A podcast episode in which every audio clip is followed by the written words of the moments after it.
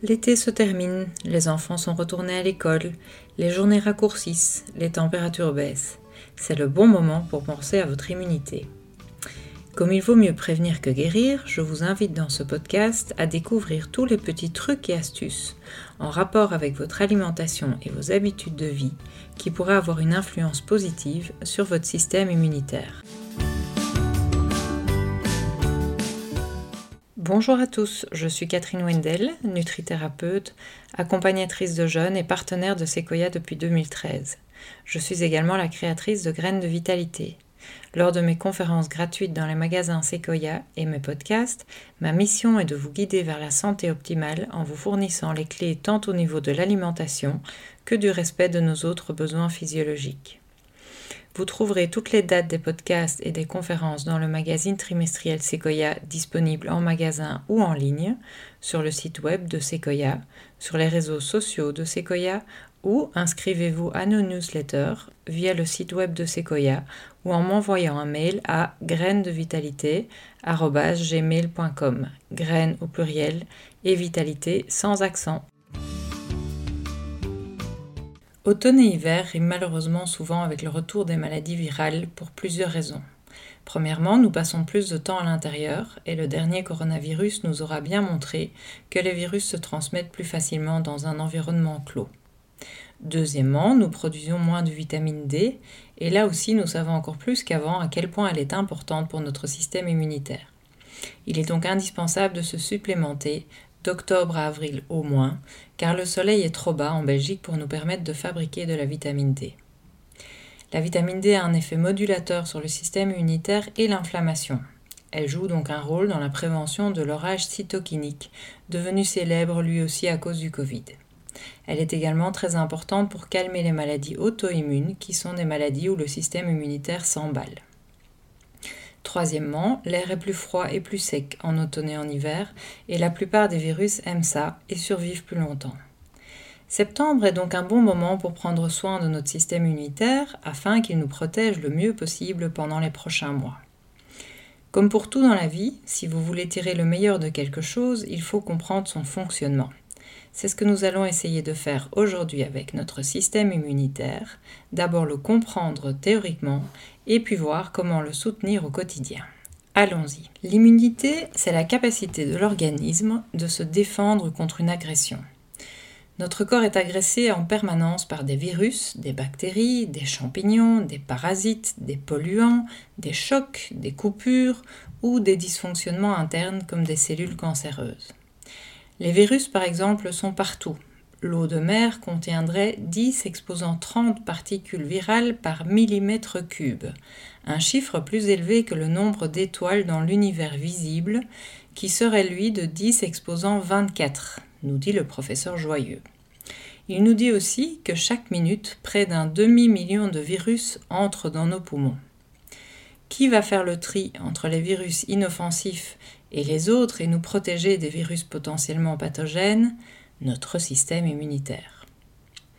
Des bactéries, nous en rencontrons tout le temps aussi, dans l'eau, la terre, la nourriture, et nous en avons beaucoup sur le corps et dans le corps. Comme pour les virus, il y en a des bonnes et des mauvaises. D'ailleurs, les bonnes bactéries qui cohabitent avec nous et que nous appelons notre flore nous protègent. Elles sont présentes sur notre peau et montent la garde à tous nos orifices et surfaces d'échange. Peau, organes génitaux, sphère ORL, poumons et intestins. Dans la famille des champignons qui cohabitent avec nous, le candida est probablement notre champignon le plus connu. Il reste inoffensif tant que votre flore bactérienne arrive à le réguler, équilibre qui peut être rompu si vous avez pris des antibiotiques. Les parasites qui peuvent provoquer des problèmes de, santé sont nombreux. Heureusement, un petit peu moins nombreux en Europe que sur d'autres continents. Maintenant que nous savons qui agresse notre système immunitaire, voyons comment il fonctionne. Notre système immunitaire essaye de nous défendre pour assurer notre survie. Il permet de faire la différence entre le soi et le non-soi. Il commence à se développer in utero, mais il aura besoin de 1000 jours pour arriver à maturité. 1000 jours grossesse comprise, donc il sera mature quand l'enfant a plus ou moins 2 ans. Notre système immunitaire va faire intervenir plusieurs organes. La moelle osseuse, le sang, la peau, toutes les muqueuses, donc le système digestif, les yeux, la peau, les organes génitaux, les voies respiratoires, le foie, le thymus, la rate, la lymphe et les 600 ganglions lymphatiques. Pour plus de détails sur le système lymphatique, je vous conseille d'écouter notre podcast du 17 mars 2021 sur la détox. Le professeur Joyeux nous dit que la moelle osseuse fabrique par jour 300 à 1000 milliards de nouvelles cellules sanguines, c'est-à-dire des plaquettes, des globules rouges et des globules blancs. Les globules blancs sont les petits soldats de notre système immunitaire. Pour arrêter et détruire les intrus, dont le nom scientifique est antigène, le système immunitaire possède deux niveaux de défense. Le premier niveau de défense est le système immunitaire inné, qui fonctionne dès la naissance. L'immunité innée fait intervenir plusieurs protagonistes. Les neutrophiles et les macrophages, qui sont deux types de globules blancs. Ils constituent la première réponse de l'organisme à une menace et ils attaquent de manière indifférenciée tous les agents pathogènes étrangers en les avalant et en les digérant. C'est ce qu'on appelle la phagocytose. Pour bien fonctionner, les neutrophiles et les macrophages ont besoin de zinc, de vitamine C et de vitamine D. Si vous manquez de ces éléments, vous aurez moins de petits soldats de première ligne. Le sucre, lui, paralyse les phagocytes et les détourne de leur mission. Encore une bonne raison d'en manger le moins possible. Le stress paralyse le système immunitaire et peut à la longue favoriser les maladies auto-immunes. Les deuxièmes protagonistes de notre système immunitaire inné après les neutrophiles et les macrophages sont les lymphocytes NK pour Natural Killer ou tueur naturel en français. Ils font donc aussi partie de la réponse immunitaire innée et sont capables de provoquer la mort des antigènes, c'est-à-dire des envahisseurs, et des cellules tumorales par toxicité. Les lymphocytes NK vont essayer de contenir l'infection en attendant la mise en place d'une réponse de l'autre versant du système immunitaire, l'immunité adaptative. Pour bien fonctionner, les lymphocytes NK ont également besoin de zinc, de vitamine C et de vitamine D. Le système immunitaire inné va fabriquer des petites protéines qu'on appelle interférons. Elles provoquent les symptômes typiques d'une infection virale comme la fatigue, les courbatures et la fièvre. Le nom d'interféron a été donné en 1957 et vient du fait que ces cellules interfèrent avec la réplication virale dans les cellules de l'hôte en activant les cellules NK et les macrophages et en améliorant la résistance des cellules de l'hôte au virus. L'inflammation fait également partie des répliques du système immunitaire inné face à une attaque ou une intrusion. Les symptômes accompagnant l'inflammation sont au nombre de quatre œdème, rougeur, chaleur et douleur. Ces quatre qualificatifs se rapportent aux modifications tissulaires associées au processus inflammatoire. La dilatation des vaisseaux, le recrutement de globules blancs circulant vers les tissus et l'accumulation locale de plasma. Le but final de ces modifications tissulaires est de réunir un maximum de globules blancs à l'endroit lésé. Récapitulons ce que nous venons d'apprendre. Quand le corps est attaqué, il réagit d'abord de manière non spécifique, en créant une réaction inflammatoire. Il va activer les globules blancs, comme les neutrophiles et les macrophages, qui vont manger les intrus. Il va activer des cellules naturelles killer qui vont tuer les intrus par toxicité et des interférons qui essayent d'empêcher que l'intrus se multiplie. Les symptômes que nous allons ressentir, comme la fatigue, les courbatures et la fièvre, font partie de la réaction de notre système immunitaire et doivent donc être respectés. Donc on se repose et on laisse la fièvre agir sans intervenir, sauf si elle dépasse les 39 degrés. On ne mange pas si on n'a pas faim, et si on mange, on essaye de manger léger et riche en nutriments. On y reviendra plus tard. On va également veiller à un bon apport de vitamine C, de zinc et de vitamine D. Cependant, notre statut de vitamine D devrait être optimal tout le temps et ne peut pas être attrapé en deux jours s'il est mauvais. Veillez donc à vous supplémenter régulièrement si vous ne vivez pas sous les tropiques. Quand on sent qu'on tombe malade, il serait également judicieux d'éliminer les sucres ajoutés et les glucides raffinés, vu que le sucre va freiner la réaction du système immunitaire. On va aussi essayer d'éviter le stress, qui est un autre perturbateur du système immunitaire. Après le système immunitaire inné, c'est le système immunitaire adaptatif qui va intervenir. Il va être alerté par des cellules présentatrices d'antigènes qui circulent dans le système lymphatique. Pour rappel, l'antigène, c'est l'intrus.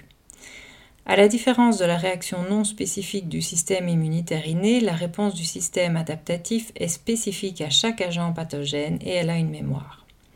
L'immunité adaptative fait intervenir premièrement des lymphocytes T produits dans le thymus, ils vont se multiplier et tuer les intrus qui entrent dans nos cellules, comme le virus de la grippe, et ils sont aussi responsables de la régulation de l'inflammation. S'ils ne fonctionnent pas bien, l'inflammation peut être trop forte, comme dans l'orage cytokinique chez certains malades du Covid. Les, les lymphocytes T diminuent avec l'âge, car le thymus s'atrophie avec les années mais leur production peut aussi être diminuée par le diabète, les problèmes cardiaques, les maladies auto-immunes et le stress. Ils ont besoin de zinc, de vitamine C et de vitamine D. On retrouve toujours les mêmes, ce qui est plutôt rassurant. Deuxièmement, l'immunité adaptative fait intervenir des lymphocytes B qui sont produits dans la moelle osseuse ou bone marrow en anglais. Eux s'occupent des intrus qui ne pénètrent pas dans la cellule mais restent dans le sang grâce à la production d'anticorps. Une partie de ces lymphocytes B et T produits lors d'une attaque d'un antigène sont capables de mémoire et seront stockés au cas où le même antigène nous attaquerait encore dans le futur. Ce sont eux que les vaccins ciblent. On comprend maintenant pourquoi les personnes âgées ou immunodéprimées ne produiront pas une bonne réponse immunitaire et auront donc une moins bonne protection suite à un vaccin. Ce qu'il est intéressant de savoir également, c'est que 60% de nos globules blancs se trouvent dans une partie du système lymphatique qui se situe dans notre intestin grêle et qu'on appelle les plaques de Peyer. Mère Nature est toujours logique et vu que notre, intestin grêle est notre plus grande surface de contact avec l'extérieur, il était bien normal d'y placer la majorité de nos soldats. Petit rappel, notre système digestif est un tuyau qui est à l'intérieur de nous, mais qui est, du début à la fin, en contact avec l'extérieur. La preuve, si j'avale une bille, elle ressortira par l'autre côté du tuyau. Les bactéries, virus, champignons et parasites ingérés avec l'alimentation vont passer d'abord dans notre estomac, où seront tués ceux qui ne supportent pas un pH bas, et les autres passeront dans l'intestin grêle, dont la surface dépliée équivaut à celle d'un terrain de tennis. Maintenant que nous savons comment s'organisent nos globules blancs, nous pouvons nous concentrer sur les autres acteurs importants de notre système immunitaire, à savoir notre microbiote, c'est-à-dire les bactéries, virus et champignons qui vivent en harmonie avec nous et jouent un rôle dans notre immunité. Nos bonnes bactéries colonisent notre peau et toutes nos surfaces d'échange avec l'extérieur, les yeux, la sphère ORL, les poumons, les organes génitaux et évidemment les intestins. En occupant l'espace, elles empêchent les intrus de s'installer et en plus elles fabriquent des substances bactéricides et anti-inflammatoires, des substances qui soutiennent le système immunitaire, des substances qui nourrissent la paroi intestinale, des enzymes, des vitamines et des antioxydants. Ces substances produites par nos bonnes bactéries sont appelées postbiotiques. C'est à la naissance que nous recevons notre première douche bactérienne, à condition de passer par la voie naturelle, le vagin, et de ne pas naître par césarienne. C'est effectivement lors du passage dans le vagin que toute la peau de l'enfant est colonisée par les bactéries vaginales de la mère. Naître par césarienne n'est pas un choix, et heureusement que cette solution existe quand elle est nécessaire. Si vous connaissez une femme prête à accoucher par césarienne, parlez-lui de la compresse insérée dans le vagin qu'on passe ensuite sur tout le corps de l'enfant pour lui permettre malgré tout de profiter de la flore vaginale de sa mère. Il faut évidemment en parler avec le gynécologue. Les enfants nés par césarienne ont malheureusement souvent plus d'allergies, de problèmes de peau et de problèmes ORL parce que leur flore n'a pas pu bénéficier de cet afflux massif de bactéries positives. Après l'accouchement, c'est l'allaitement qui va poursuivre le travail entamé par la naissance. Le lait maternel va transmettre des anticorps de la maman et va continuer à enrichir la flore de nouvelles bactéries et le lait maternel fournit en même temps l'alimentation de nos bonnes bactéries parce qu'elle contient des fibres solubles qui ne pourront être digérées que par la flore intestinale et des acides gras à chaîne courte qui assurent une bonne santé de la paroi intestinale. Mère Nature a pensé à tout. Le système immunitaire sera mature vers l'âge de 2 ans, mais ce n'est pas une raison pour protéger à outrance le bébé des virus et bactéries de l'environnement. Ce sont d'ailleurs les enfants des pays les plus industrialisés, les moins en contact avec des agresseurs potentiels divers, qui ont le plus de problèmes d'allergie et d'asthme. Ce qu'il faut faire avec le système immunitaire du bébé, c'est l'entraîner doucement. Le professeur Joyeux nous indique d'ailleurs dans son livre Face aux virus et bactéries, booster votre immunité que dans certaines tribus d'Afrique, on souffle de la poussière sur le nouveau-né pour activer son système immunitaire. On sait aussi que les enfants de moins de 2 ans qui vivent avec des animaux ont moins d'allergies que ceux qui grandissent sans animaux.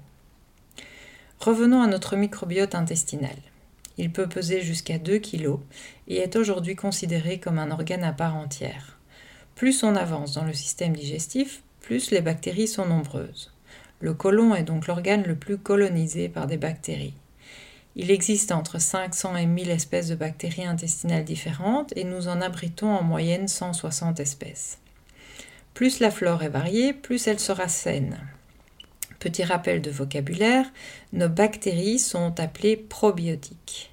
Les fibres qui nourrissent ces probiotiques sont les prébiotiques. Les substances que les probiotiques produisent et qui sont bénéfiques pour notre santé sont les postbiotiques. Une flore dépeuplée, déséquilibrée, va engendrer un système immunitaire plus faible, plus inflammatoire et plus enclin aux maladies auto-immunes. Le plus impressionnant est que le déséquilibre de la flore intestinale ne va pas seulement engendrer des problèmes inflammatoires au niveau du système digestif, mais à tous les endroits qui sont riches en bactéries, comme la sphère ORL par exemple. Lorsque la flore est massivement détruite, comme lors d'une colite à Clostridium difficile, faisant souvent suite à de multiples prises d'antibiotiques, le traitement le plus efficace est une transplantation fécale. Par le nez, directement dans l'estomac, ou par la bouche, on administre un petit peu de sel d'une personne saine. Ne le faites pas avec les sels de votre voisin, vous risquez d'avaler du bon, mais du mauvais aussi. Cela doit se faire en hôpital. Voilà, maintenant que nous savons comment fonctionne notre système immunitaire, voyons comment l'aider au quotidien.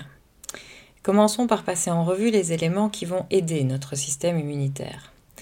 Premièrement, l'alimentation. Comme d'habitude, on va essayer d'avoir une alimentation physiologique, c'est-à-dire une alimentation à base d'aliments pas ou peu transformés, bio pour éviter les pesticides et de saison pour la richesse en micronutriments et pour éviter les longs transports néfastes pour l'environnement. Détaillons un peu. Votre corps a besoin de protéines, entre 50 g et 100 g par jour, selon votre taille, votre âge et votre activité physique. N'oubliez pas que 100 g de viande, ce ne sont pas 100 g de protéines, mais que dans 100 g de viande, il n'y a que 20 g de protéines, par exemple. Un œuf, c'est 6 g de protéines. Votre corps a également besoin de lipides, de bons lipides, entre 70 et 100 g par jour les lipides contenus dans les aliments bio non raffinés et surtout dans les petits poissons gras et les oléagineux, de l'huile d'olive, un peu d'huile de lin ou de cameline et un peu de beurre ou d'huile de coco. Le corps a besoin de glucides en fonction de votre âge et de votre activité physique. Il faut plus de glucides pour les enfants qui grandissent et bougent beaucoup et moins pour les personnes âgées qui bougent peu. Pour un adulte peu actif, entre 50 et 100 g de glucides par jour est souvent suffisant.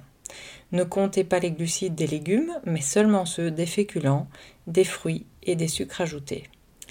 Les produits qui réunissent tous nos critères et vont satisfaire nos besoins sont donc les aliments bio des catégories suivantes viande, poisson, fruits de mer, œufs, légumes, fruits, oléagineux, légumineuses et produits traditionnels au soja comme le tofu, le tempeh, le miso et le tamari, les produits laitiers en petite quantité et fermentés si possible pour ceux qui les digèrent, les tubercules comme la pomme de terre, la patate douce et le topinambour, et les céréales complètes si possible sans gluten comme le sarrasin, le millet, le riz, l'avoine sans gluten et le quinoa, qu'il ne faut pas oublier de bien rincer. Un des aliments les plus riches en micronutriments, donc vitamines et minéraux, est le foie, dont il serait bien de manger une fois par semaine 100 à 120 grammes ou 3-4 fois par semaine 30 grammes cachés dans des préparations diverses. Les huîtres sont très intéressantes également. Pour sucrer, on utilisera un peu de miel ou de sucre de canne complet et maximum 10 grammes par jour. Voilà pour l'alimentation de nos cellules. Voyons à présent comment nourrir nos amis les bactéries qui composent notre flore.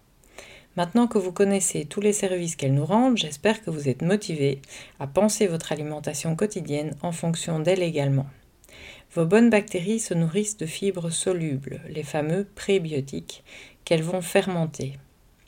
Les aliments qui vont les aider seront donc les légumes, les fruits, les oléagineux, les tubercules et les céréales complètes. Voici une liste non exhaustive des aliments les plus riches en fibres solubles, dont l'inuline, que nos bactéries adorent.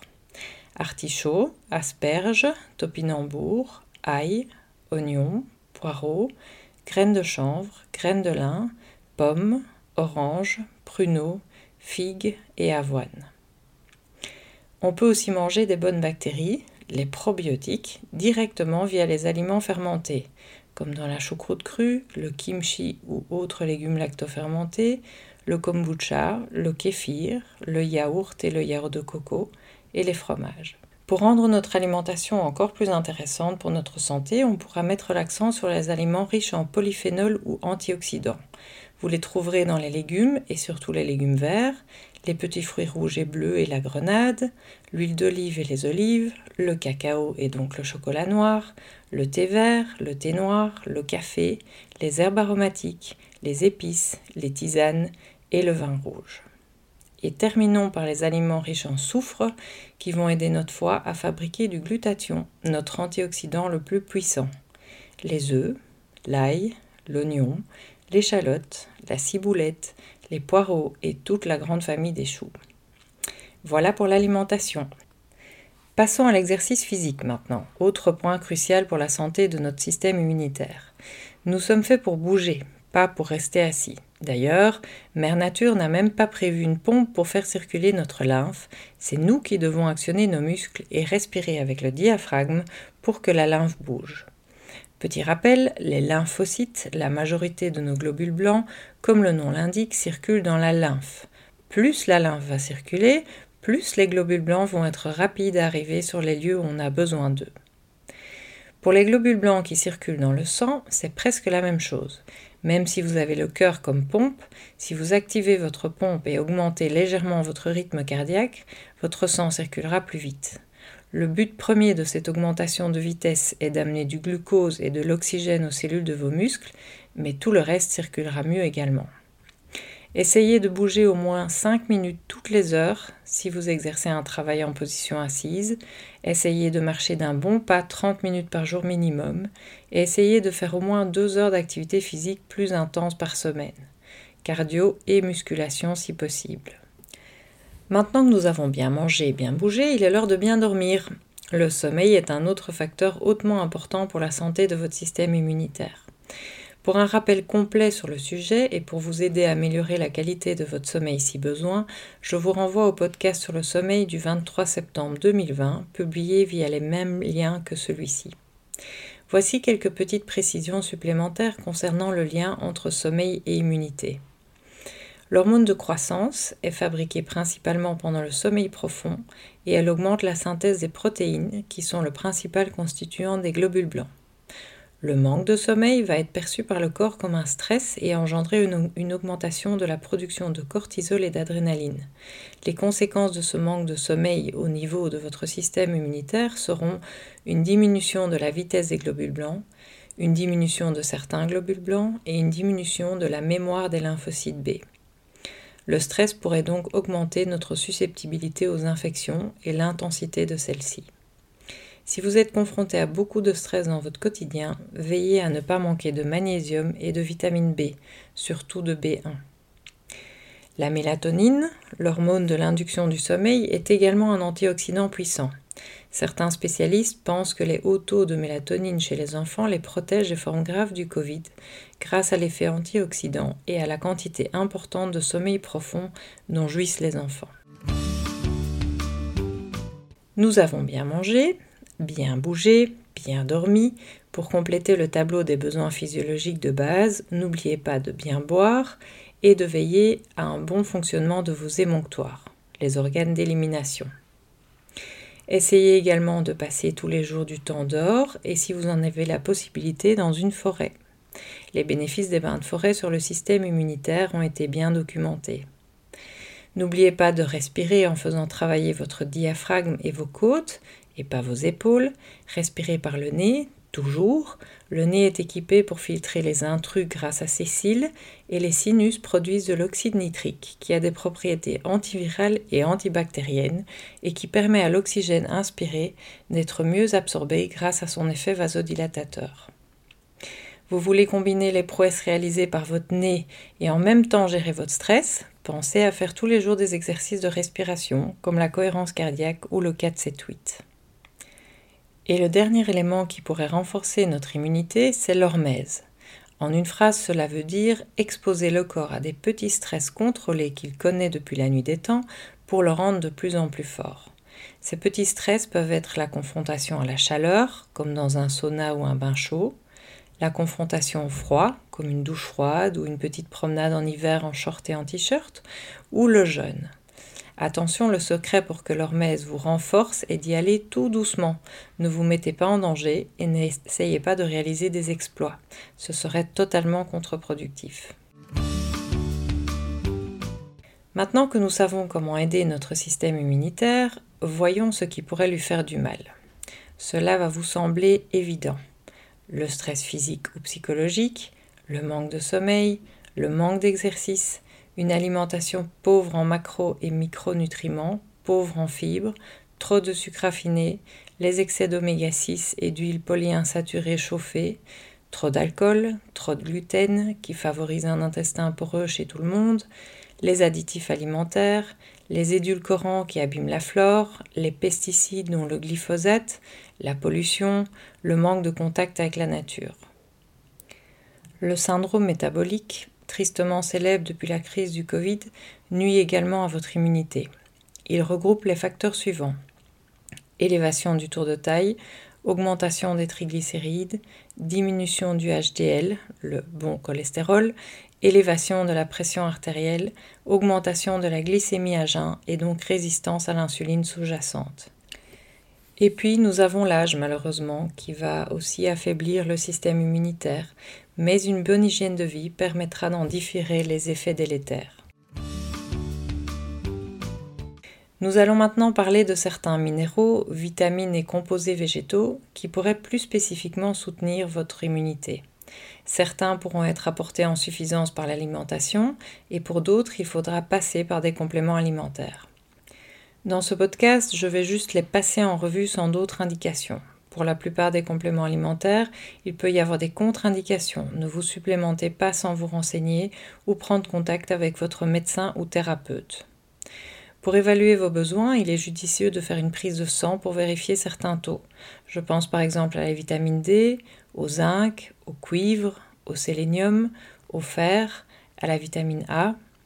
L'automne est une bonne période pour le faire afin d'éviter les carences en hiver. Pour établir un programme personnalisé alimentaire et de compléments visant à soutenir votre immunité, n'hésitez pas à prendre contact avec moi via mail pour une consultation individuelle.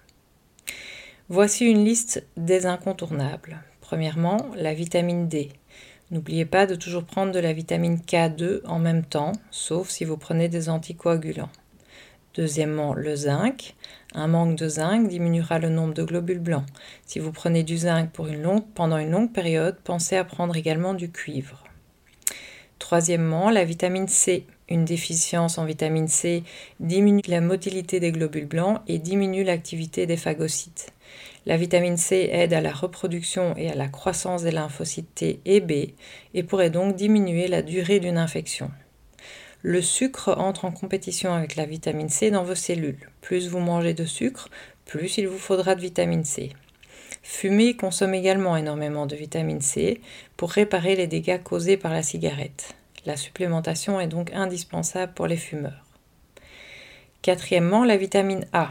Elle est importante pour le bon fonctionnement des macrophages et pour la santé et l'intégrité de nos diverses muqueuses, qui, si on devait les étaler, recouvriraient deux terrains de tennis. Les muqueuses travaillent en lien étroit avec notre microbiote et sont des pièges à microbes. Les grands-mères avaient raison de vous donner de l'huile de foie de morue en hiver. Cinquièmement, les oméga 3, qu'on va trouver sous une forme hautement assimilable dans les petits poissons gras. Et en sixième position, vous avez le sélénium, l'iode, le fer, les vitamines B, le magnésium et le potassium. Après les incontournables, voici une liste de diverses molécules intéressantes pour l'immunité ou la flore intestinale. Ces molécules pourraient faire l'objet de cures pendant l'automne et l'hiver ou peuvent être prises en traitement lors d'infections. S'il vous plaît, encore une fois, il existe des contre-indications. Faites-vous accompagner par un professionnel pour un programme bien établi selon vos besoins. Voici la liste. L'acétylcystéine, la quercétine, l'acide alpha-lipoïque, les bêta-glucanes des champignons comme les shiitake ou maitake, l'échinacée, les phycocyanines de la spiruline et la berbérine.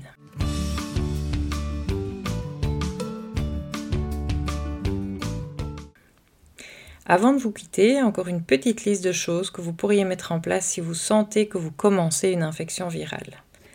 Premièrement, pensez à adapter votre alimentation. Ne vous forcez pas à manger et mangez léger. Légumes et fruits de saison, un peu de poisson, des pommes de terre ou des patates douces, un bouillon de poule. Éliminez totalement l'alcool, les sucres ajoutés, le gluten et les produits laitiers. Dormez et reposez-vous si vous en ressentez le besoin. Votre système immunitaire ne sait bien travailler que si vous vous reposez assez. Si vous en avez envie, prenez un bain avec du sel d'Epsom. Nettoyez votre nez avec du sérum physiologique et de l'argent colloïdal. Vous pouvez également utiliser un spray d'argent colloïdal pour la gorge. Laissez la fièvre agir et n'intervenez pas si elle ne dépasse pas 39 degrés, mais pensez à bien vous hydrater. Vous pouvez boire des tisanes de thym ou d'artémisia annua. Vous pouvez mettre sur un mouchoir et respirer une ou plusieurs des huiles essentielles suivantes Eucalyptus radiata, niaouli, laurier noble, ravinsara et titri. Avec l'accord de votre médecin ou thérapeute, augmentez pendant quelques jours les doses de vitamine D, vitamine C, vitamine A et zinc. Avec l'accord de votre médecin ou thérapeute toujours, vous pourriez prendre une ou plusieurs des molécules suivantes quercétine, acétylcystéine, échinacée, propolis et des gélules d'huile essentielle d'origan.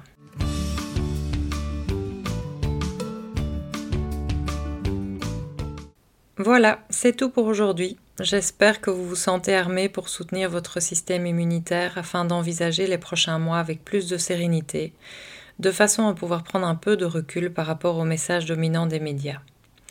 Il est clair que soutenir son système immunitaire n'est pas une garantie absolue contre les virus et autres bactéries, mais comme nous l'avons vu depuis toujours, et encore plus depuis un an et demi, les formes graves d'infections virales sont en très grande majorité liées à l'âge et au syndrome métabolique. Nous savons aussi qu'un bon système immunitaire est une condition sine qua non pour permettre aux vaccins d'agir efficacement. À vous de jouer maintenant, et comme nous sommes un tout indivisible, si vous respectez vos besoins physiologiques, tout ira mieux, pas seulement votre système immunitaire. Merci de m'avoir écouté et n'oubliez jamais que la vie est un miracle, que vous êtes un miracle et que vous avez avec chaque bouchée que vous avalez et chaque geste que vous posez la possibilité de renforcer votre merveilleux corps. Continuez à vous informer, à mettre en pratique et à croire en vous. Au plaisir de vous retrouver durant les prochaines conférences et les prochains podcasts. Portez-vous bien et à bientôt.